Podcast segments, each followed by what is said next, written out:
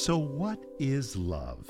But a way of knowing that the universe is not the random, unconfigured emptiness that made us feel lonely. And what is grace? But a way of seeing all of it the little joys, the grand exhilarations, the trusting friendships we form as part of one great plan unfolding for our good.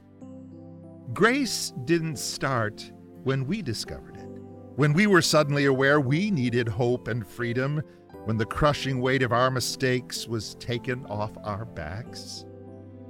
God's deep and saving care for each of us was just as true when we were blind to it, and when our arrogance declared we were the masters of our fate.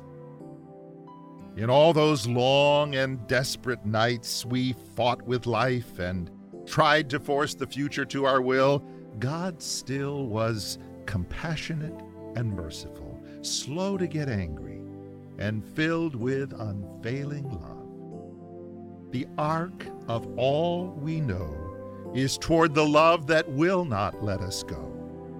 Behind each moment, in each day, through all the setbacks and successes, grace has been preparing us for joy, for peace, for trusting love.